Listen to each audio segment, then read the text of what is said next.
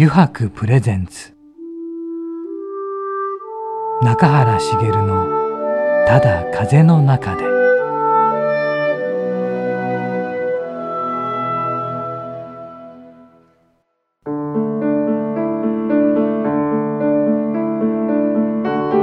FM ジャガーをお聞きの皆さん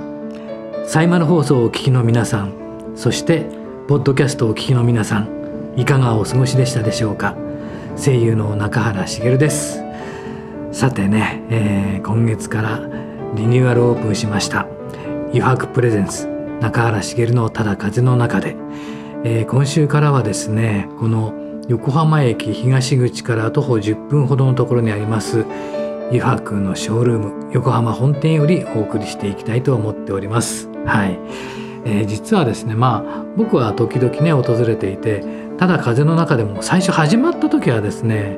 実はね中垣君にね湯くにねスポンサーになっていただきまして半年ほどはやらせてもらったことがあるんですね。ですからそれ以来なのでもう5年ぶりかなになってでやはりこのショールームでね撮らせていただいていくということでとても自分はねウキウキしてますね。何でしょうね。この川の匂いとかねこのいろんな色たちに囲まれているとね癒されるというか落ち着くというか自分にとってはとてもね癒しの空間でね寝ちゃわないようにしなければいけないなとか思いながらはいしておりますがなのであの今月からねこうやってリニューアルさせていただきます。で油白のね魅力をどんどんどんどん心から発信していってですね一人でも多くの方にこの横浜ショールームに来ていただいてね実物をやはり見て手に取っていただきたい。っていうのはありますね。はい、またこの後ねあのまず第1回目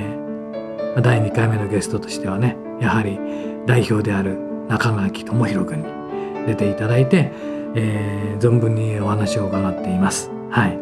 そこら辺もね楽しみにしていただければと思います。まあ僕自身ねユハグのファンでもあって、うん、その前の段階からもう中垣君と知り合った頃から、うん、その余白の全然前からですね中井君とは知り合いで僕自身がいろんなものを彼に作ってきていただきました、まあ、そんな話も少し、えー、この後のトークでね、えー、話しておりますので、えー、それも楽しみにしていただければと思います、えー、それではですね今週からは毎週この余白ショールーム横浜本店からお送りしてまいりますので、えー、余白プレゼンス中原茂のただ風の中でどうぞ番組最後までゆるりとお楽しみください。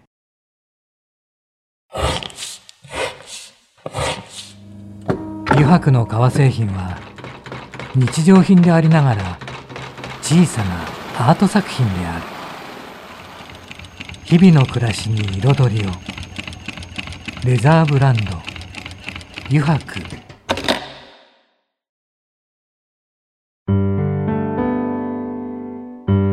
白プレゼンツ。中原茂の「ただ風の中で」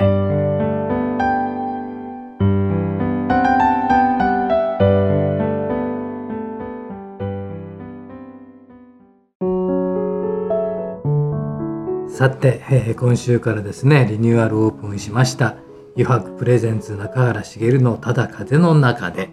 さて第1回目のね、えー、客様なんですがやはりどうしてもね始めるにあたってどうしようかと思ったんですがお客様をすぐ呼ぶよりもねやはりこの湯白のね代表である中垣君をね、えー、ゲストにお呼びしてちょっとまあ長い付き合いでもあるので、えー、そのここら辺の話から中垣君のね、えー、第一歩目からというかお話を伺いたいと思います、えー、今週のお客様は中垣智弘さんです。よろしくお願いします。よろしくお願いします。ちょっと静かな雰囲気でね 入ってみたけど、まあそのうちに今のいつもいつものようになるかもしれないけどもうあれだね5年ぐらい前だっけ？この「ただ風の中で」が始まった時にね少しあの半年ぐらい。そうですね、うん、最初、えー、一緒にやらせていただいて。そうことがあって、はい、それ以来でそれでまたこうやってここのねショールームでやらせてもらうことになってね。ここはあれだよね。もうやっぱ川のね匂いで充満してるからかとても心地がいい中原さんにとってはもう至福の空間でしょうね。うん、あんま喋んなくてもいいかなぐらいな 感じになってくるんだけど。でも今日はねまあ今週とね来週2週にわたって話を聞いていこうと思うんだけどやはり原点からってね、はい、まあ、もちろん聞かれてる方もいるかもしれないけどまだねよく知らないという方もいらっしゃるかもしれないのでその方たちのためにね中垣君はねどんな人物でどうしてこういうことを始めたのかっていうね 話からしてみようかと思うんだけどもともとのもともと例えば今川のことやってるじゃない？もともとは何をやりたかったの？一番初めは、うん、えー、まあ本当に小さな頃は、何かものづくりをとにかくしたかったです。ものづくりね、うん、えーあの別にこれを作りたいっていうのは特になかったんですけど、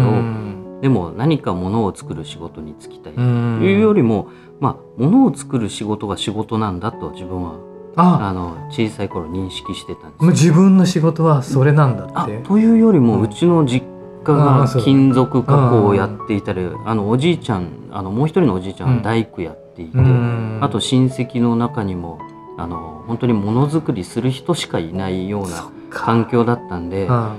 の仕事イコールものを作ることだと思ってたんだと思うんですよ。なるほどね、はい、それが当たり前のことなんだ当たり前。あとまあ図画工作みたいなのでもの作るのがとにかく好きだったんで、うん、あの作る仕事に就きたいなっていうのが最初だったんだ、当初だったんだね。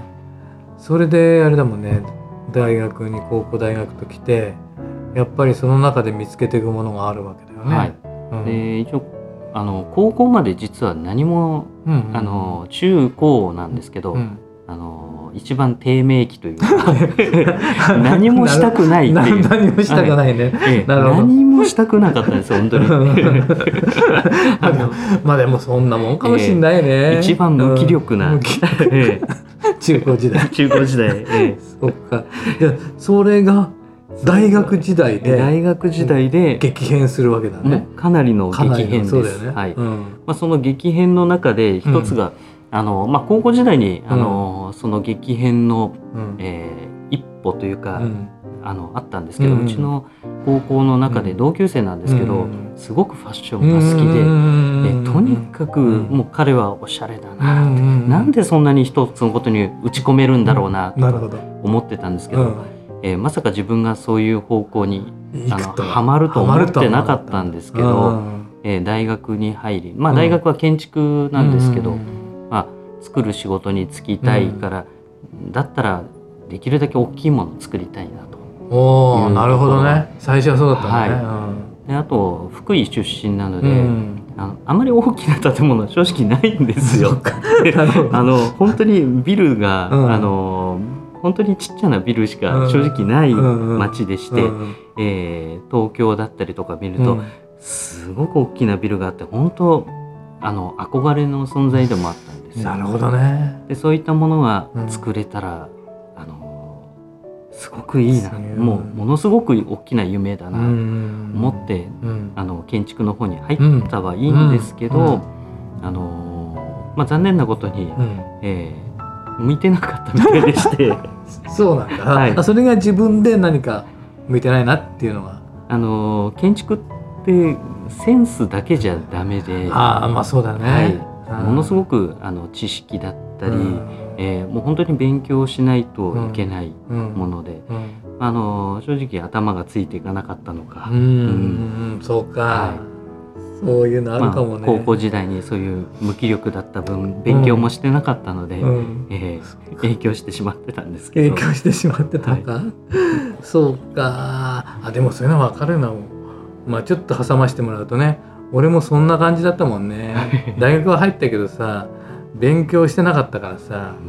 うん、もう何に一番驚いたかっていうとさ自分のダメさ加減に驚いた、はい、自分も同じでした、えー、授業やっててさえ？え？みたいなさ。ちんぷんかんぷんなんですよ。みんな解解いてるけどこれなんで解けるの？みたいなね。俺ちょっとそこからちょっとずつちょっとずつ外れていってまあもうなしいいんだけど、まあ、それからまあね声優の仕事っていう道に入ってはいくんだけどさ。でもそんな感じではいたね。なんか何もなかったからさ。じゃあどうするんだっていうようなところはあったかも、うんだから中垣君もそれでそう思う、思いがあったわけじゃない？そうなんです。でもその後に何かをしようと思ったわけだよね。はい。であのまあこう高校時代のその影響を受けてたそのファッションが大好きだっていう彼がどずっと自分の中で残ってたんですよ。えー、でまあ大学行って、あの建築ちょっと続けられないな、うんで自分に何か打ち込めるものないかなっていう時に、あのまあ、大学やっぱりついていけなくなると今度は行かなくなってきちゃったんですよ。でそこで空いてた時間というか、あのずっと絵を描いてたんです。あそうなんだ。はい。うん、で絵を描いてたら何かあの自分の中で突然変異というか、ええ、一気になんか能力がこうわーっと出てきて、うんうん、でそれであのあ自分がやりたいことこれなんだろうなっていうところにちょっとたどり着いてきたんです、ね、でも絵を描いたってことは絵にも興味があったってことだよね。絵も興味があって、ね、はい。そうだよね。描くのはすごく好きだったんですけど、うん、決してうまくはあの小さい時はうまくはなかったんです、うん、ですけどその大学時代にあの学校行かずに書いていた、うん、もうそこでちょっと火がついたというか、能力にポンとあの、うんうん、スイッチが入ったようで。でそこからあのいろんな、まあ、古典というか、うんうん、あのやるような形とかになっていきで、えーまあ、この道で食べていけたら嬉しいなというところで、うん、まあ、大学を辞めて。あ辞めたんだ。はい。辞めちゃいました。それも似てるね、はい、俺も辞めたんだ。そうだったんですね。それも渋滞してるんで、えー、それで、はい、その辞めて辞めて。何をしようと思ったのそれで？でそこでまあさっきのファッションの話がつながるんですけど、うんうん、えー、まあアルバイトをしないととにかく生計立てられない、うん、えー、まあ、絵だけで食べていけないので、うんうん、えー、何かあのアルバイトをしようと思った時に、うんうん、えー、ファッションの、うん。うん、やるんだったら好きなことをやりたいなというところで、えー、ファッションの方のアルバイトを見つけようと。おうおう。うん、そして？そして見つけるのが？見つけたのがあの、うん、通常だったらアパレルに入ると思うんですけど、うん、そうだね、はい、そうじゃなくて、はい、最初アパレルですごく探しました。ですけどこの一つのブランドに入ってしまったら、うん、そこのブランドの服をずっと着なきゃいけないんだなと思った時に、ね、ずっとずっと着なきゃいけないね、はい、うん、無理だなと思ったんです そうだね、はい、そうだね。いろんなところの服着てみたいしっていうのがあったので、あの靴であれば靴屋であれば何何着ても OK だな。とそこで靴が出てくるんだ、出てきたんです。そこで初めて、はい、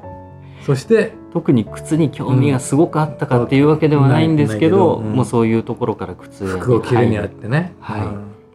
い、で、まあ、その時に入った靴屋さんっていうのが、うん、あのただのビジネスシューズを作ってたところではなく、ね、すごく面白い靴を、あの作っているところだったんで、まあ、ここでやればあのいろんな洋服着ても大丈夫だろうなっていうところで、えー、受けたところ、うん、まあ、入ることができまして。そうで今でもある靴屋さんだけどね、はい、ブランドだけどね、うん、それで入ったんだ。入ってあのデパートの中で販売員をしながら絵を描くっていう、そういう時代が続きまして。そうだよね。であの入った時からさデザインやってみないって言われたの？あそれはあの入ってすぐではなかったんですけど、うんあの半年から1年ぐらい経った時に、うん、あのその時の上司から「うん、絵描いてるんだったら、デザインしてみれば?」っていう 本当一言で。一言で、ね。ええ、でもその時驚いたんですよね。うん、え勝手にデザインってしていいの？そうだよね、はい、思うよね、えー、思うよね。ブランドって誰かすごくデザイナーがいてっていう必要そういうものだと思ってたんで、あのかなりびっくりしたんですけど、うんうん、でも、えー、その当時の会社っていうのはすごく自由で、えー、なるほどね。あの社長がデザインあのメインでやってはいたんですけど、あの好きなデザイン書いて、持ってきなよっていうような会社だったんで、会社の中に数名、そういう人がいまして営業職やりながらデザインをするっていうそう。でよければ社長が取り上げてくれるって言うんだ、はい、でその中であのまあ、その当時なんですけど、うん、ちょっとえー、ブーツカットのパンツが流行っていまして、でまあ、目の前で、あのー、まあ、歩いてる人たちだったりとか、まあ、ブランドの靴とか見ても、それに合う靴がなかったんですよその当時は。もう十数年まあもっと前20年前ですね。二十数年前ぐらいの時って、案外そういう靴がなくて、まあ、そう思った時にあこの服装だったらこういうのを作ったら絶対にかっこいいんじゃないかと。なるほど。決して自分の好みとかそういう自分が履きたいっていうよりも、うん、うん、絶対こういうものを受け入れられるだろうなっていうところからデザイン画を描いて、あのその当時絶対なかったと思うんですヒールが、うん、あの78センチぐらいあって。すごいね、はい、でつま先が少し細くて、っていうようなデザインを描いて、でそれをまあ取り上げてもらえたんですね。でまあステッチで模様が入っていてっていうような形だったんですけど、まあ、今でも本当に覚えていて、えまあ、やっぱり一番最初の靴だったので、ね、すごく思い入れもあったんです。で店頭に出たわけだ、はい、それが。あね、奇跡的に、うん、あの奇跡的なのかわからないですけど、うん、まああの本当にそれが大ヒットしまして、えあのまあ、これ辞める時に初めて聞かされたんですけど、うん、あの靴なかったらうちの会社潰れてたかもね。マジで？というぐらいの あのそのぐらいあの支えた靴だったす。げえな。それが一発目だったはい。で中垣君さ今ちょっと出た出たけど辞めるわけじゃん？はい。あの時は何かあったの？自分の覚悟っていうか何かをやっぱりやろうと思って辞めたの？辞める時は、うん、あのー、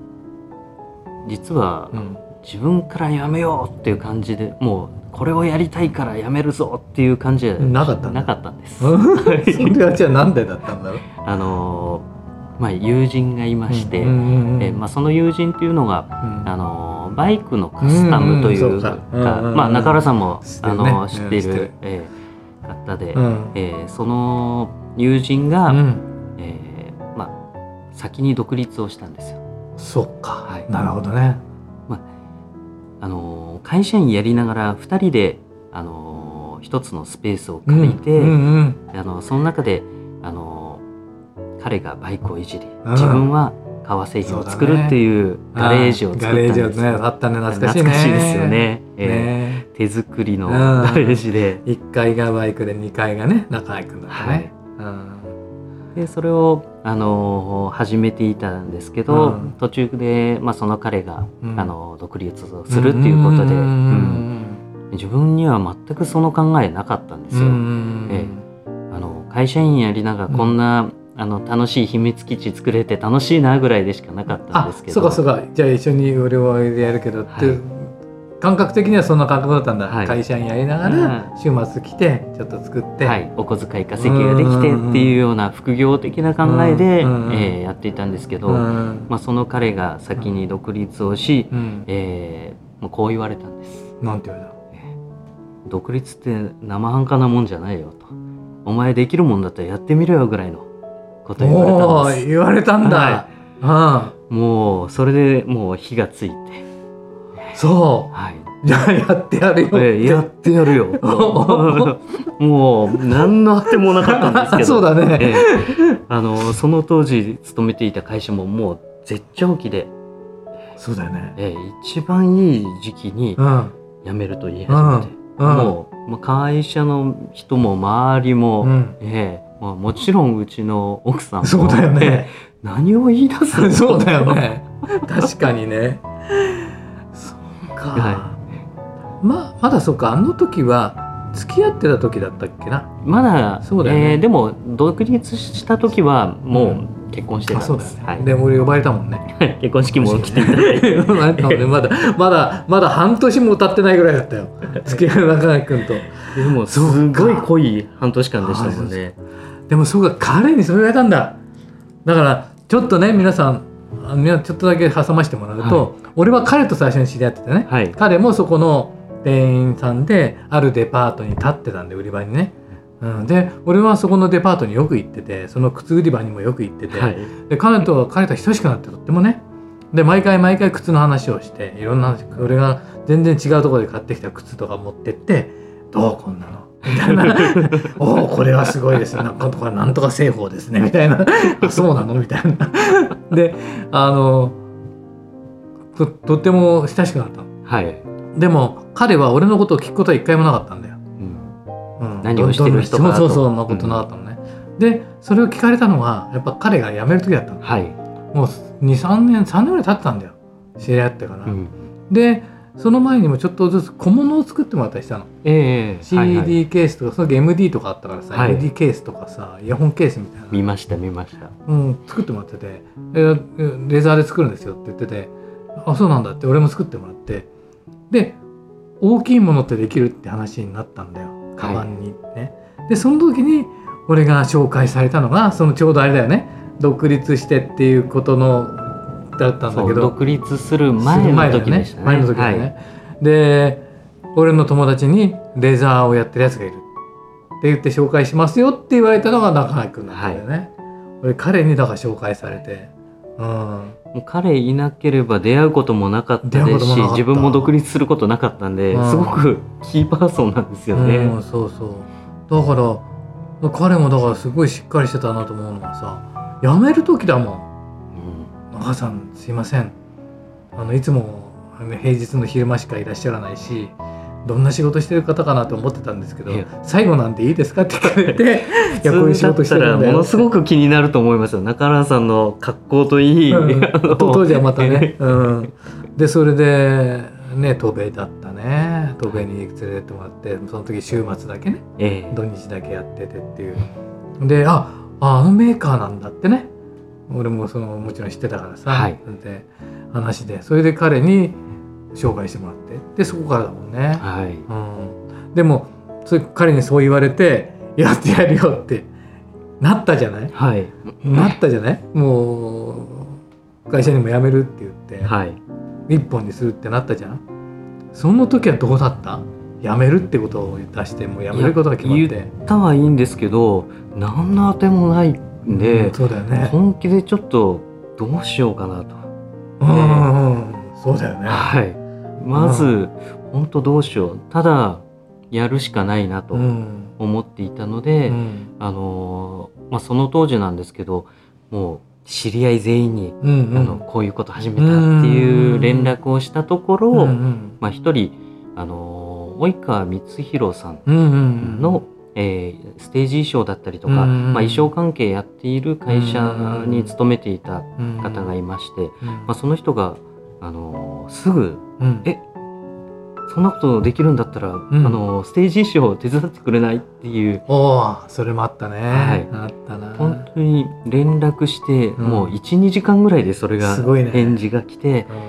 でもうその週にはあのーも仕事の依頼につながったので、うん、あれは知ってる、はい、あれはものすごく助かりました。俺もその話ね、うん、その当時聞いてて知ってたけど。あとだから驚いたのは今の聞くとさあの時もそうだけど俺が最初にね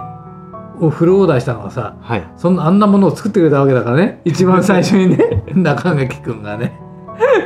うん、でも中原さんのものを作るのは一番楽しかったですね。本当に？通常ですと、うん、あのどういうものを作りたいですかとか聞いて、うんうんうん、あのデザイン画まで起こして、うん、あのデザイン画も A 案 B 案 C 案ぐらい考えて、うんうん、どうですかってプレゼンした上でものづくりするんですけど、うん、だからその場合絶対ありえない感じだったんですけど、ね。ええ、何も最後まで見せないという。そうだね。いつもそうだったね。だってそそして中垣君はさちょっとちょっと作り変えて直していいですかとか言ってさ、ね、こういうことが思い浮かんだんでって言ってねで絶対驚くカバン作りますとか言ってくれていつもね俺がああいう無茶ぶりにさ答えてくれててさそれがねあそこのね飛べから始まってね、はい、でそれからもちろん俺はいろんな編成を見てるんだけど最初はだからあれだね油白ではないもんね。はい。初めはアメノスパッツィオっていう。まあ心地よい空間っていうイタリア語での意味なんですけどそうだね財布の中だったり靴の中、うん、カバンの中って空間全部、うん、まあ、もちろん自分たちがいる空間が、うん、あのそのものがあることによって、あの心地よいものになればいいなって思って作っ、ね、つけた名前だったんです。俺の持ってるものはだからほとんどがアメノスパチオだったね、はい。よしじゃあねまたねえーと、次週その続きから余白に、ね、なっていくわけだけど今現在のこととかをちょっとまたね、聞いていきたいと思いますのでまたじゃあ来週もよろしくね。はい、はい、よろしくお願いします。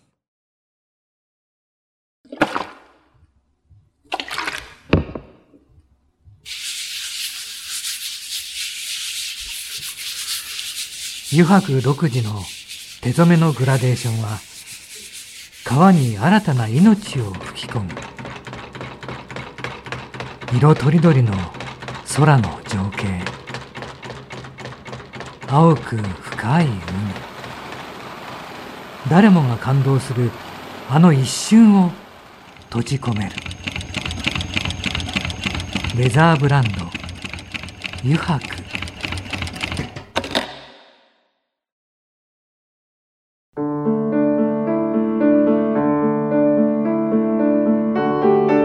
中原茂がお送りしてきました「余白プレゼンツ。中原茂のただ風の中で」そろそろエンディングのお時間です。さてねいかがでしたでしょうか、えー、今週からリニューアルオープンしました番組ですが、まあ、中垣君ともねいろいろなことを話し合うことができて、まあ、まずはこの第1週目としては最初の頃ですね。うん彼がどうして目指したのかとか、うん、余白になる前の話とかをたっぷりしていただいたんですがもう僕としてはですねあのー、何も知らなかったのでもう最初からね、あのー、彼の友人である人間からね一緒にやってる人間がいるって川をやってる人間がいますよ中原さんって紹介してもらってねカバンを作ってもらうってことから始まるんですけれどももう僕のはただ単にねこんなの作ってくんない こんなの作ってくんない中垣君こんなの作ってくんないっていう感じでやってだからその色合いもとても綺麗じゃないですか多色染めでね。うんそうなんだ。って僕はただね多色染めすごいね中垣君綺麗だねみたいなことでね。こんな色どうだろうねこんな色合いはとかね勝手に言ってるだけでしたけどね。もうほんと。それがすごいことに気が付くのはだいぶ後だというね。ひどいお客だったのかなという気もするんですけどね、まあ、中垣君もでもねいつもね楽しんで作ってくれててね。で彼のすごいところは妥協しないとこなんですよ。自分でね必ずね作り始めてもねあちょっと中原さん待ってくださいね。いいこと思いつきました。作り直していいですか？とか言うんですよ。でもそれにプラスアルファかかるわけじゃないんですよ。そのまんまで彼が面倒なことを引き受けてやってくれる。ああとこんなこと考えつきました。みたいなことでね言ってくれたりするんですよ。その真摯さというかですねものづくりに対する真摯さと誠実さそれは本当に見習うべきところがあるなと思いましたね。うん、僕は本当にね中原君に出会えたことはねとても宝物だと思っております。そしてこのね番組の、うん、中原君がね、えー、予約プレゼンツになってくれて、えー、一緒にやれるということにとても、えー、誇りを感じております。はい。えー、この番組はですねリスナーの皆さんからメッセージをたくさんお待ちしております。e メールアドレスはすべて小文字で jaga.jaga.fm jag.jaga.fm へお送りください。なお、件名にはですね、中原茂のただ風の中でと入力してください。